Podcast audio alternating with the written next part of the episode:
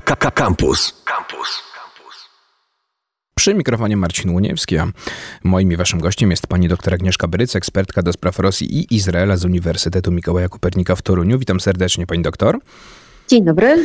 Napięcie na linii Rosja-Zachód osiąg, czy napięcie na linii Rosja-Zachód osiągnęło już e, chyba e, zenitu. Najpierw Rosja zgromadziła ponad 100 tysięcy żołnierzy wokół granic Ukrainy, no grożąc oczywiście na początku nie wprost, teraz bardziej wprost, że po prostu będzie kolejna wojna na Ukrainie. Teraz wystosowała propozycję, chociaż to tak naprawdę żądania dla Stanów Zjednoczonych i NATO. O nich powiemy za chwilę, no ale w ogromnym skrócie, gdyby je wdrożono, to tak naprawdę oznaczałoby, że NATO wycofuje się ze wschodniej flanki praktycznie i powstają strefy wpływów. No, tradycyjnie oczywiście o te, o te eskalowanie sytuacji Kreml oskarża Zachód. Podczas e, wczorajszego spotkania z generałami w Ministerstwie Obrony Władimir Putin powtórzył te oskarżenia, że NATO okrąża Rosję. Siergiej Szojgu, czyli minister obrony Rosji, mówił z kolei o tym, że Amerykanie, e, że Amerykanie przygotowują prowokacje na Ukrainie żeby zaatakować e, wschód Ukrainy. To zapytam pani doktor, zanim o tych szczegółach, tych propozycji, żądań rosyjskich, to w co tak naprawdę gra Rosja, pani doktor, w ostatnim czasie? Czy to jest taka gra w cykora z Zachodem, czy taka próba, kto się szybciej y, cofnie, bo może coś ugramy właśnie groźbami, gromadzeniem wojska na granicy y, Ukrainy i może uda się ten status quo we wschodniej Europie naruszyć na korzyść Rosji? O to chodzi Władimirowi Putinowi? Mhm, dokładnie tak.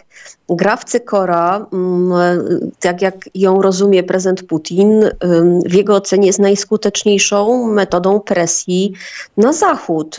Jeszcze kilkanaście lat temu czyli w 2007 roku on bardzo wyraźnie zasygnalizował, że era kooperacji z Zachodem, prawda, takiego współdziałania ramię w ramię w, z, ze strukturami zachodnimi się skończyła i Rosja będzie prowadziła politykę takiego domagania się, czyli walki o swoją pozycję, nie poprzez, tak jak powiedziałam, taką pozytywną współpracę, ale poprzez e, tworzenie problemów, które Zachód będzie musiał przy udziale z Rosją rozwiązywać. I to skutecznie znaczy jakby widzimy konsekwentnie od 2008 e, roku, 2014 i dzisiaj mamy mm, kolejną, prawda, kolejną kartę dokładnie tej samej, tej samej historii. Więc można by powiedzieć tak, e, to jest eskalacja, tylko ja bym powiedziała, że to nie jest zenit, który osiągnął, osiągnęła presja rosyjska, bo mm, można naprawdę odważnie powiedzieć, i to jest bardzo prawdopodobne, że to jeszcze nie jest maksimum presji, które, którą Rosja jest w stanie wywierać na Zachód poprzez prawda, eskalowanie sytuacji na przykład wzdłuż granicy z Ukrainą, czy stawianie bardzo radykalnych żądań, bo kolejną taką bardzo wyraźną presję pewnie będziemy mieli wtedy, kiedy najprawdopodobniej będą miały się zacząć e, rozmowy właśnie w sprawie gwarancji dla Rosji, czyli mniej więcej w połowie stycznia i zakładam, że obudową tych, roz, e, tych rozmów będzie presja, eskalacja i znowu takie, prawda, naciąganie naciąganie struny i stawianie świata w, w, takiej, w takim przekonaniu, czy tworzenie takiego przekonania, że za moment grozi nam wielka wojna e, i wielka konfrontacja e, Zachodu z Rosją. Czyli w styczniu się ten zenit pojawi. Pani doktor, 15 grudnia Rosja przekazała amerykańskiej delegacji, która była na Kremlu, dwa porozumienia, dwie propozycje, mówię w cudzysłowie oczywiście, propozycje umów. Jedna dotyczy relacji Rosja-Stany Zjednoczone, a druga Rosja, a państwa członkowskie NATO. Co znajduje się w tych, no mówiąc wprost, żądaniach, yy, że część ekspertów podkreśla, że one są po prostu nie do przyjęcia i Rosja rzuciła je tak, żeby mieć pretekst do, no właśnie, do eskalowania dalej. Co tam się znajduje, pani doktor, z tego co wiemy w tych, w, tych, w tych e, propozycjach, tak jak mówię, w cudzysłowie propozycjach? Tak jest, bo to nie są propozycje, to są zwykle my mamy świadomość tego, że jeżeli jedna ze stron formułuje żądania niemożliwe do spełnienia, to nie chodzi o to, żeby je spełnić. To chodzi o, prawda, tą sprawę, którą mamy, mamy w, w tle, ale w tym przypadku rosyjskim my wiemy, że te dwa dokumenty to w zasadzie jest taki zbiór wieloletnich, to jest taka trochę księga zażaleń strony rosyjskiej w stosunku do Zachodu. Wypisane są wszystkie oczekiwania, co powinien zrobić Zachód, żeby utrzymać bezpieczeństwo i stabilność w tej części Europy, czyli w, w części wschodniej i środkowej. I to są stare żądania i trochę takie podkręcone, sformułowane na nowo.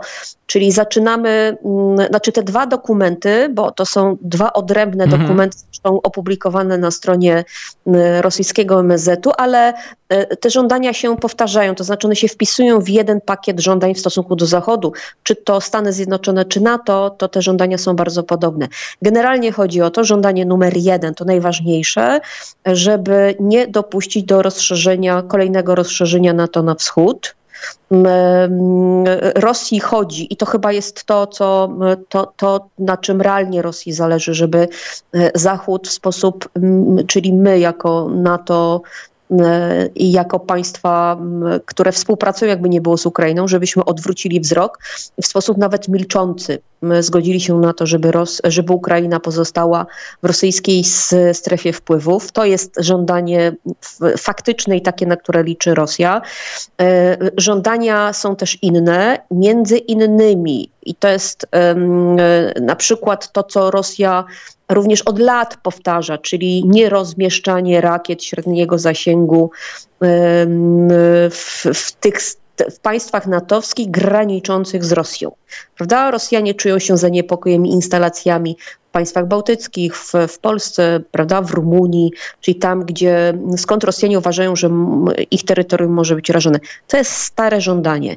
E, generalnie generalnie żądania, żądanie takie, które można by powiedzieć jest mm, do, do precyzowane, czyli jakby do, dopasowane do bieżącej sytuacji, czyli tej wynikającej z eskalacji na Ukrainie, to jest y, y, oczekiwanie od Zachodu, żebyśmy my jako Zachód nie tworzyli baz, ani nie wykazywali żadnej no nie podejmowali żadnej aktywności wojskowej na terytorium Ukrainy i państw byłego Związku Radzieckiego. I teraz pytanie, Ukraina, to wiemy, jak to odczytać, ale na terytorium byłych państw Związku Radzieckiego to pytanie, prawda, o które chodzi, czy chodzi tylko o, nie wiem, ambicje Gruzji, czy chodzi także o, jakby nie było państwa bałtyckie, które także były częścią, prawda, to także są republiki mm wchodzące kiedyś w skład Związku Radzieckiego. To są bardzo ogólne oczekiwania, ale ich jest jeszcze kilka i najgroźniejsze takie, które mm, albo może tak sumujemy, bo to wyjdzie nam, nie, nie, musimy wyliczać, ale jakby najważniejsze żądanie takie, które wprost dotyczy flanki wschodniej, e, wprost dotyczy Polski, a także państw, które weszły do NATO po roku 97, czyli po tym, kiedy Rosja i NATO podpisały taki akt stanowiący o wzajemnych relacjach. I to jest, i to jest, najgroźniejsze, to jest najgroźniejsze żądanie z perspektywy naszej. Bo tam pada słowo o wycofaniu wojsk y, sojuszniczych, tak? Rozumiem, z, tak, z tych tam, państw. Tam, to, to żądanie dokładnie brzmi tak, że my jako NATO mamy wycofać wojska sojusznicze rozmieszczone na terytorium nowych państw członkowskich NATO po 97 roku, czyli w tym momencie to jest, to jest najgroźniejsze żądanie ze strony Rosji, które jeżeli by Zachód na to poszedł, no to moglibyśmy powiedzieć, że to byłby cios śmiertelny w NATO i e, No Rosjanie... właśnie, tutaj pani doktor postawmy kropkę o takim hipotetycznym, co by było, gdyby jednak e, ktoś wpadł na pomysł, że może warto e, zgodzić się na te żądania Rosji. No i jeszcze o innych aspektach tej sprawy powiemy za chwilkę w drugiej części Róży Wiatrów. Słuchaj Radio Campus, gdziekolwiek jesteś. Wejdź na www.radiocampus.waw.pl Pani doktor Agnieszka Bryc, ekspertka do spraw Rosji i Izraela z Uniwersytetu Mikołaja Kopernika w Toruniu, a my rozmawiamy o napięciach na linii Rosja-Zachód, oczywiście napięciach, e, które eskaluje Rosja. Najpierw zebrała ponad 100 tysięcy żołnierzy i ciężkiego sprzętu wojskowego wokół granic Ukrainy. No oczywiście po to, żeby Zachód e, bał się, że dojdzie do kolejnej wojny. Potem wystosowała żądania dla Stanów Zjednoczonych i NATO, żądania nie do spełnienia, o których mówiliśmy. No i tradycyjnie o wszystko oskarża oczywiście, e, oczywiście NATO. No i po pojawiły się, mm, e, pojawiły się w przestrzeni publicznej i w Polsce, i na Zachodzie no takie obawy, że to wszystko skończy się po prostu wojną. Mm, panie doktor, co by się stało, teoretycznie oczywiście, czysto czy hipotetycznie, gdyby Sojusz Północnoatlantycki, gdyby Stany Zjednoczone przystały na rosyjskie żądania? Czy to by był powrót do stref wpływów narodem z zimnej wojny? Podział, taka nieformalna, żelazna, e, żelazna e, mm, kurtyna znowu by się, by się pojawiła w Europie Wschodniej? Ale to dam więcej, ona by się pojawiła bardzo tanim dla Rosji kosztem, czyli po prostu zwykłym szantażem.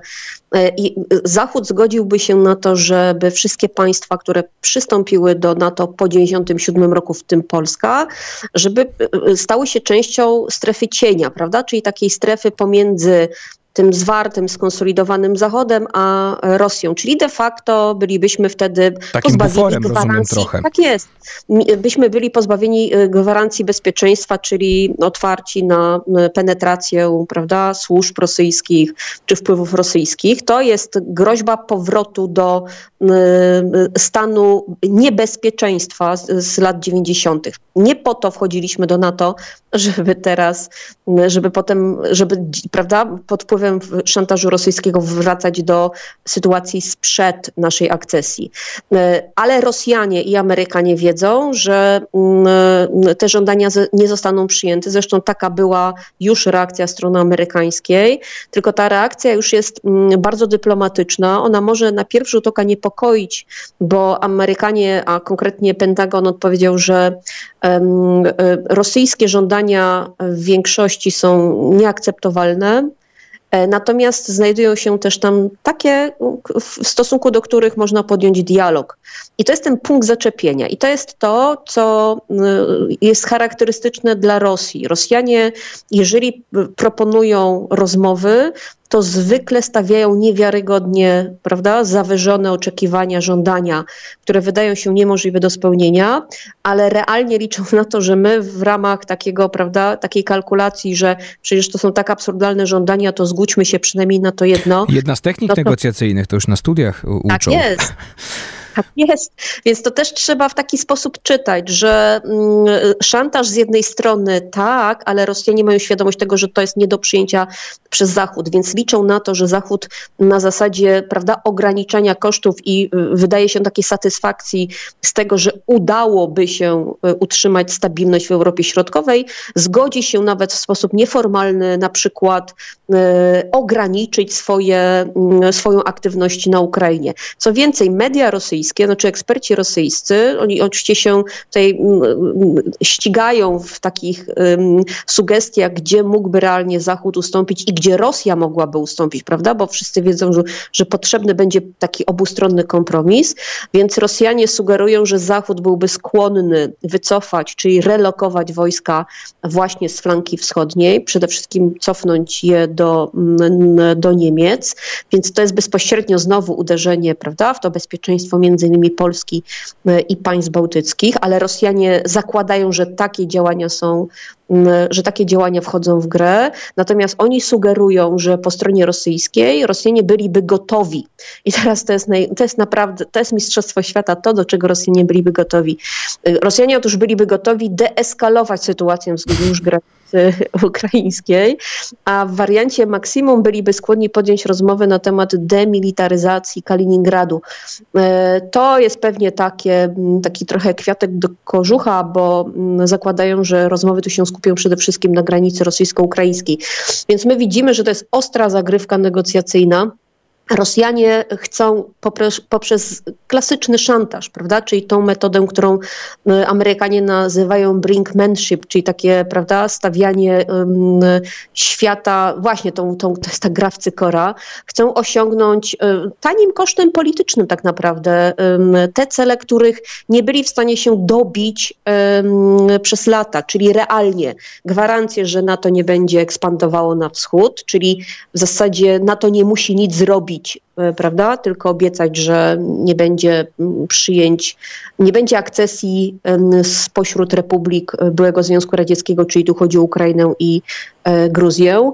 I ja myślę, że tym by się faktycznie Rosjanie mm, na dzień dzisiejszy z mm, tym by się usatysfakcjonowali, co nie oznacza, że za moment, prawda, za rok, za dwa nie byłoby powrotu przy kolejnych czy rozmowach, czy problemach do prawda, tych samych Właśnie to trochę, zachowując proporcje, trochę jak z Hitlerem, prawda, i polityką epistmentu. No też myślano, że jak już weźmie Sudety, to już nic innego nie weźmie, no i jak się skończyło, to wiemy. Pani doktor, to jeszcze krótko zapytam w tej części, dlaczego Moskwa właśnie teraz zdecydowała się skalować napięcie, stawiać takie żądania, grać w cykora z Zachodem, grozić Ukrainie wojną? Czy to chodzi o to, że w Europie jest COVID-19, w Stanach jest COVID-19, więc wiadomo, że tym są też państwa zajęte. Czy to jest kwestia tego, że Stany Zjednoczone skupiają się na zagrożeniu płynącym ze strony Chin i gdzieś ta Europa jest może mniej ważna? Czy to jest też kwestia tego, że w sprawie Ukrainy, trochę jak pani powiedziała, no jest zastój, tak? No Rosji nie udało się y, jakichś tam celów zrealizować y, Ukrainie, armii ukraińskiej udało się zatrzymać tą ofensywę w Donbasie i tak na razie poza oczywiście wymianą ognia, no mm, Ukraina kontroluje sytuację wokół Donbasu. No więc pytanie właśnie, dlaczego, czy, któraś z tych rzeczy, które wymieniłem, wszystkie razem, coś jeszcze, dlaczego akurat teraz? Mhm. E, to nigdy nie jest tak, że mm, czy to jakby mamy wydarzenia mm, e, uwarunkowane jednym tylko czynnikiem. One wszystkie odgrywają swoją rolę.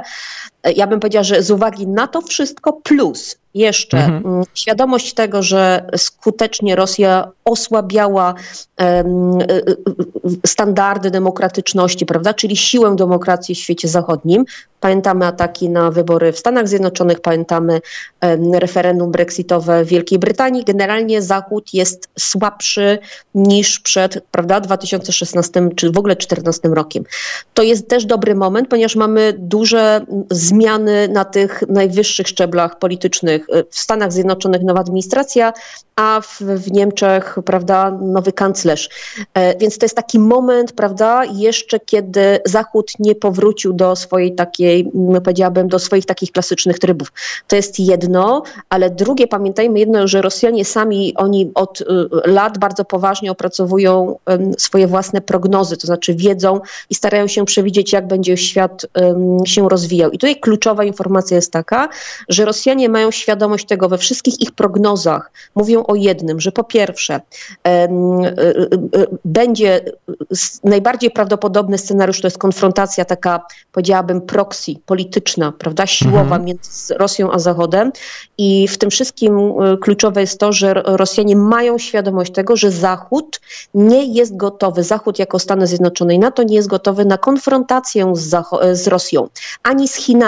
Więc Rosjanie zakładają, że Zachód będzie robił, czyli NATO, Stany Zjednoczone, Unia, będzie chciał przede wszystkim rozmawiać kosztem nawet dużych ustępstw. Stąd takie domniemanie, że presja i maksymalna presja, to co robił Trump w stosunku do Iranu, prawda? Ta strategia maksymalnej presji, w tym przypadku odwrócona rosyjsko-zachodnia, ona przyniesie swoje rezultaty, bo jeżeli nie teraz, to kiedy? Tu się zatrzymamy, więcej... pani doktor, na, na chwilkę wrócimy do rozmowy w trzeciej części audycji. Radio Campus w Rosji i Izraela z Uniwersytetu Mikołaja Kopernika. W Toruniu, a my rozmawiamy o napięciach na linii Rosja-Zachód, napięciach oczywiście, które eskaluje Rosja. Pani doktor, to teraz pytanie, jeśli Stany Zjednoczone i NATO nie przystaną na rosyjskie żądania, tak naprawdę, no, a przystać no, pewnie nie mogą, tak jak rozmawialiśmy, czy na większość z tych, zaraz jeszcze zapytam panią, czy na któreś mogą mm, teoretycznie, no ale mm, na, na te najważniejsze przystać nie mogą, to myśli pani, że Kreml jest gotowy do działań zbrojnych, no w tym wypadku do, do po prostu do do wojny na Ukrainie, do otwarcia tego frontu jeszcze raz? Nawet Rosjanie sami formułują, co jeśli, jakby mówią, co by się wydarzyło, jeśli by NATO nie podjęło rozmowy w, w, sprawach gwarancji dla Rosji. Mówią, że, i to mówił Konstantin Gawryłow, on powiedział tak, że nikt nie chce takiego scenariusza, znaczy Rosja jest przygotowana na plan B. W domyśle to nie jest ultimatum, ale to jest to wymóg, prawda, wymóg tej sytuacji, że Rosja musi być przygotowana na to, co jeśli e, e, NATO nie będzie zainteresowane, prawda, rozmową poważną na temat gwarancji bezpieczeństwa. Więc to jest znowu straszenie Zachodu, że sytuacja jest na tyle poważna, że trzeba z Rosją rozmawiać i trzeba dojść do konkretnych porozumień. Ja, ja mogę powiedzieć w ten sposób, że mm, Rosjanie gotowi są maksymalnie eskalować sytuację, nawet doprowadzić do prowokacji, bo przecież o tym właśnie pan mówił, o tym prawda, spotkaniu, o wypowiedzi ministra Szojgu, który mówił o tym, że... Że to Amerykanie rzekomo tak przygotowują tak prowokacje. Jest Czyli my już mniej więcej wiemy, co mogłoby się co wydarzyć. Usłyszymy, no tak. Co usłyszymy, co będzie. Znaczy do, doszłoby do nieotwartej y, wojny pomiędzy Rosją a Ukrainą. Ona oczywiście zawsze jest na stole. Ta opcja zawsze jest na stole. Natomiast Rosja wbrew pozorom kalkuluje i tutaj y, ma do wyboru jeszcze opcję prawda, prowokacji, czyli może wykorzystać swoich proxy, czyli wszystkie milicje, prawda? Mhm separatystów, mhm. separatystów e, oskarżyć o prowokację Zachód i doprowadzić do rozognienia, prawda, ponownie konfliktu na wschodzie Ukrainy. To jest scenariusz bardzo prawdopodobny. Oczywiście w tych scenariuszach są jeszcze takie bardziej, powiedziałabym, czarne, radykalne, czyli... No, czyli taka pełna inwazja na przykład, rozumiem, rosyjska, na przykład. Tak, tylko pamiętajmy, że to jest jedna z opcji. Znaczy my naprawdę powinniśmy wiedzieć, że gotowość Rosji do interwencji militarnych w przestrzeni poradzieckiej jest y, czymś, jest aksjomatem. To, to nie jest to, czy ona jest możliwa, tylko pytanie, kiedy jest mhm. możliwa kiedy padnie taka decyzja. Więc to, że dzisiaj nie ma, że dzisiaj raczej obstawiamy wariant maksymalnej eskalacji w postaci e, prowokacji e, prawda, w Donbasie, to jest na dzisiaj. To zawsze może się zmienić, bo pamiętajmy, że celem Rosji jest odstraszenie Zachodu od wiązania ze sobą Ukrainy i do tego dąży, i to jest ten realny cel, do którego no właśnie, dąży. doktor, to, to zacząłem tym poprzednim pytaniu. Co teraz może zrobić Zachód? NATO, y, Unia Europejska mniej, znaczy też, ale, ale głównie Stany Zjednoczone i NATO, bo to o NATO chodzi. No właśnie, bo tak, to, to co powiedzieliśmy, no zgodzić się na te najważniejsze żądania rosyjskie nie może, bo oznaczałoby to tak naprawdę no, rozpad NATO. Teraz wycofanie wojska i pozostawienie tak. Polski czy państw bałtyckich samym sobie, mimo że są członkiem sojuszu, no z, z, NATO tak naprawdę straciłoby w oczach wszystkich chyba. No ale pytanie, czy, czy jest jakiś temat właśnie, nad którym można usiąść i rozmawiać? No bo mogą się pojawić takie głosy w samym NATO, że a może zostawmy to Ukrainę, powiedzmy, że ona nie będzie w NATO. No tylko no to jest zostawienie, zostawienie y, no co by nie było sojusznika jednak i państwa, które wspieraliśmy na pastwę Rosji, taką deklaracją. No pojawiły się takie głosy, na przykład to powiedział w Los Angeles Times były ambasador Stanów Zjednoczonych w Kijowie, y, że może kwestia tych rakiet, które mogłyby dosięgnąć Rosję tam w przeciągu Moskwę w przeciągu 7-5 minut, bo to Rosja o tym też mówi, że może o tym moglibyśmy negocjować, bo takich rakiet nie ma, tak twierdził był ambasador, więc może zapewnimy, że ich nie będzie. Czy jest coś w ogóle, co, co Zachód może teraz y, y, Rosji dać, mówiąc, y, czy na coś się zgodzić w ten sposób? Po pierwsze, po pierwsze to, czym, co, co, co jest nagrodą dla Rosji. Czy może nie powinien nic dawać? Właśnie, przepraszam, to już no dodam tylko do końca, że no właśnie, w sumie dlaczego? No więc właśnie dlaczego mamy rozmawiać, odpowiadać na szantaż rosyjski, to po pierwsze, ale y, zakładamy, że dyplomaci rozmawiają z każdym mhm. w każdej sytuacji, od tego są. I to, o czym mogą rozmawiać, czyli to, czego, co mo może realnie zaproponować Zachód i być może Rosjanie przyjęliby to także i byliby w jakiś sposób usatysfakcjonowani, na przykład rozmowy w sprawie sankcji, prawda, ograniczenia czy zdjęcia pewnych sankcji z Rosji. Y, zobaczmy, o tym nie ma mowy, ale Rosjanie od dawna dobijają się tego, żeby Stany Zjednoczone, czy, czy w ogóle Zachód, jako Unia Europejska, jako Wielka Brytania, czy Kanada zdjęły sankcje z Rosji, czyli pozwoliły odetchnąć gospodarce rosyjskiej, która dzisiaj ma się całkiem nieźle, ale to trochę z innego powodu, prawda, z tego powiedziałabym z powodu, z powodu całkiem niezłej koniunktury na rynku cen y, gazu ziemnego, y, ale to jest jakby, sankcje, jest realnie, sankcje są realnie opcją i jeszcze opcją może być też to, że sam fakt rozmowy z Rosją w formule jeden na jeden, prawda, czyli Stany Zjednoczone Rosja, później NATO Rosja, później jeszcze OBWE Rosja, powoduje, że pozycja Rosji, prestiż rosyjski na arenie międzynarodowej wzrasta i to jest to, czym Rosjanie, co Rosjanie także mogą skapitalizować. Oczywiście w sposób polityczny, y, więc to jakby to są realne możliwości. Tam oczywiście zakładam, że dyplomacja amerykańska może jeszcze wpaść na inne pomysły. Oczywiście pewne instalacje, być może perspektywiczne plany Zachodu e, doposażania flanki wschodniej mogą być opcją, prawda? Czyli mogą być tym, z czego Amerykanie mogą ewentualnie zrezygnować, obiecać, że nie będą w najbliższym czasie instalować nowych baz w pobliżu granic rosyjskich, ale nie będą też usuwali czy wycofywali tych, które już stacjonują. Więc wszystko może być przedmiotem, przedmiotem rozmów, tylko pytanie, co Rosję usatysfakcjonuje. I tutaj stawiamy kropkę. W świecie idealnym powinniśmy w ogóle nie rozmawiać, ale zapewne tak i odrzucić te rosyjskie żądania, ale zapewne tak, tak nie będzie, bo jednak ta obawa mm, przed działaniami Rosji, no to słychać też właśnie w tym, co mówi część dyplomatów, że ona jednak jest. Mm, będziemy się sytuacji oczywiście mm, przyglądali. Doktor Agnieszka Bryc, ekspertka do spraw Rosji i Izraela z Uniwersytetu Mikołaja Kopernika w Toruniu, była moim i waszym gościem. Bardzo dziękuję pani doktor za Dziękuję rozmowę. wszystkiego dobrego w, w, w święta. Właśnie, chciałem pani złożyć e, życzenia wesołych, zdrowych świąt przede wszystkim. Wam też, słuchacze drodzy, zdrowych, wesołych mm, świąt Bożego Narodzenia i słyszymy się po świętach oczywiście na antenie Radia Campus. Słuchaj Radia Campus, gdziekolwiek jesteś. Wejdź na www.radiocampus.waw.pl